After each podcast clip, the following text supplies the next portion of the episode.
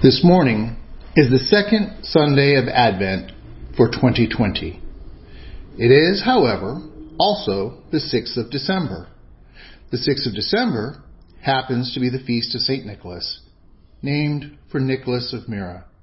The city of Myra is now the city of Demre in the modern nation of Turkey, and Nicholas was the bishop of Myra, and it is from this bishop, known for his exceeding generosity, that the stories and legends of our modern day Santa, Saint, Claus, dropping the end and contraction of Nicholas, Santa Claus, originate. St. Nicholas lived in the late 200s and the early 300s. And what this means is that Nicholas was one of the many bishops who participated in the Council of Nicaea in the year 325. The Council of Nicaea was called to respond to the teachings of the heretic Arius. Arius taught that Christ was a separate being and different from God the Father, just slightly less than God. Arius's famous, or more accurately, infamous statement was, there was a time when Christ was not. How do we know that Arius was wrong about the nature of Christ? Because the first few words of the Gospel of John, which we recite together at the close of the celebration of every Mass, in the beginning was the Word, and the Word was with God, and the Word was God. He was in the beginning with God. All things were made through him, and without him, not anything made that was made go on through the rest of the passage, and it is clear that the word is Jesus. John in his gospel gave us a very clear Bible reference to the co-equal and co-eternal nature of Christ, God the Son, with God the Father. It is because of the Arian heresy that we have the Nicene Creed, which we recite each time we meet to receive the Eucharist. It is the Nicene Creed in which we affirm the Lord Jesus Christ, only begotten Son of God, begotten of the Father before all worlds, light of light, very God of very God, begotten, not made, consubstantiation, consubstantial, meaning of the same substance, with the Father by whom all things were made. It was the heretical teaching of Arius that Christ was somehow a created being or a naturally begotten rather than eternally begotten person, thereby making Christ less than God, that forced the church to make a formal declaration in the form of the Nicene Creed that makes a clear statement in large, bold print. So nobody misses it that Christ is fully God, co-eternal with the Father. The church had always believed it, but it took the occasion of battling a heresy for the church to see the need to write it down formally. And that is how formal declarations of the church work. The church believes something and continues on about its business until somebody or some development of events creates a need to make a distinct clarifying statement as to what exactly the church believes and why. The lack of a distinct statement previously is not a sign of the lack of belief in something. It is the sign that nobody had challenged what the church universally believed until then. Returning our attention to the beloved St. Nicholas, when all of the bishops gathered in Nicaea for the sake of the council, which would over the days ahead draft what would ultimately become the Nicene Creed, Nicholas saw Arius across the great and crowded hall in which they were gathered.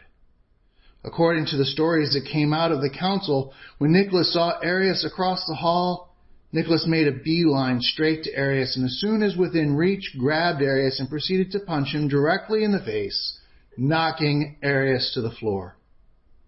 Because of this violent outburst, Nicholas was placed in house arrest for a few days. And now you know rather than having a belly, bowl, belly like a bowl of jelly shaking every time he laughs, the real St. Nicholas was actually quite a brawler. Besides a little historical trivia, why is this story about St. Nicholas important? That question returns us to Advent and our passage for today. Our passage today tells us of John the Baptist who was out in the wilderness baptizing people for the remission of their sins. I will again invite your attention to the gospel reading from John, which closes our every celebration of the Mass. There was a man sent from God whose name was John. He came as a witness to bear witness about the light that all might believe through him. He was not the light, but came to bear witness about the light. The true light, which gives light to everyone, was coming into the world. I bring these elements of the liturgy to your attention so that you can have a better understanding of why they are there. The Nicene Creed provides a concise confession of the Catholic, that is the universal, throughout the whole of genuine Christianity faith. The Creed serves as a teaching tool to remind everyone who recites it each of the truths of Jesus essential to his identity as God the Son and therefore essential for our salvation through his sacrifice on our behalf. The final gospel of our liturgy, the reading of that first portion of the gospel according to John, a closing reading to say that this is the most important thing about your faith and to remember as you depart to face the world. The final gospel reinforces in our minds every week that we serve Jesus Christ, light of the world, the world by which all creation was created, the Word who was with God, the Word who is God, and that God sent John the Baptist to tell the world that the light, that the Word, that God Himself, in the person of Jesus, was coming to the world, and John was sent to prepare His way. And we see in our gospel text appointed for today, the first chapter of Mark, the first eight verses, that John the Baptist was indeed preparing the way of the Lord, Jesus, who is the Messiah, the Christ of God. First John is preaching repentance for the remission, for the forgiveness of sins, and baptizing those who were repentant. There are a few points to draw from this seemingly small set of details. The first is that forgiveness of sin is the result of repentance. Repentance means to turn around and go the other way. In other words, quit whatever it is you are doing wrong and start doing the opposite. The start doing the opposite part is where we get the practice of penance. You see, repent and penance are two equally valid English translations of the Greek word metanoia used in the New Testament. These words, however, have taken on different meanings in their modern English usage. As a result, we are in a position where we need to use both words to get the full sense of what John the Baptist was preaching to prepare people for the coming of the Lord Jesus Christ. John the Baptist cried out, Metanoia, repent, turn around, stop committing the sin you commit. John the Baptist cried out, Metanoia, do penance, do good, start doing the opposite of the sin you have committed. This is how you get ready for the coming of the Lord. This is how you prepare the way. This is how you make the Lord's path straight. Do you want to be ready to see God face to face? Metanoia. Repent and do penance, and you will be ready for the Lord. And John the Baptist makes clear it is the Lord, that He is the Lord we are preparing for. John says plainly, After me comes he who is mightier than I, the strap of whose sandals I am not worthy to stoop down and untie. I have baptized with water, but he will baptize you with the Holy Spirit. In other words, the Lord is coming. He is so great, I am not even worthy to touch his shoes. Now here it's important to remember that the tending of a person's feet was the work of slaves. John the Baptist is saying, He is coming, the Lord is coming, and I am not even worthy of being His slave. I baptize with water, but He, because He is the Lord, because He is God Himself incarnate, He will baptize with the Holy Spirit.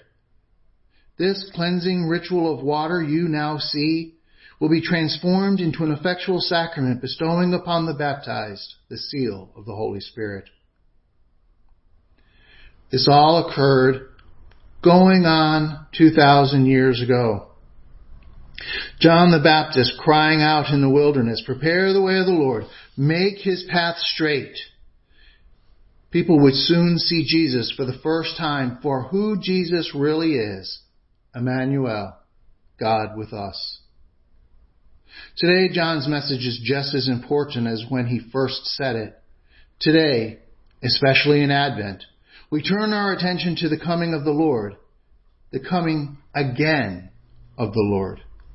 Today we must, just like they did then, prepare the way of the Lord and make his path straight.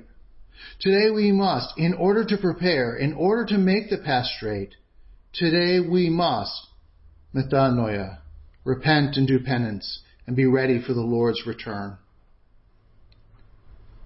Those wonderful lyrics, O come, O come, Emmanuel, and ransom captive Israel, are known to most.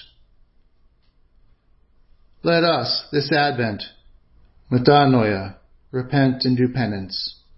Stop, turn around, and go the other way. When we do, we can rejoice with the hymn writer, with those words of the hymn less frequently mentioned outside of singing it. Rejoice, rejoice. Emmanuel shall come to thee. Amen.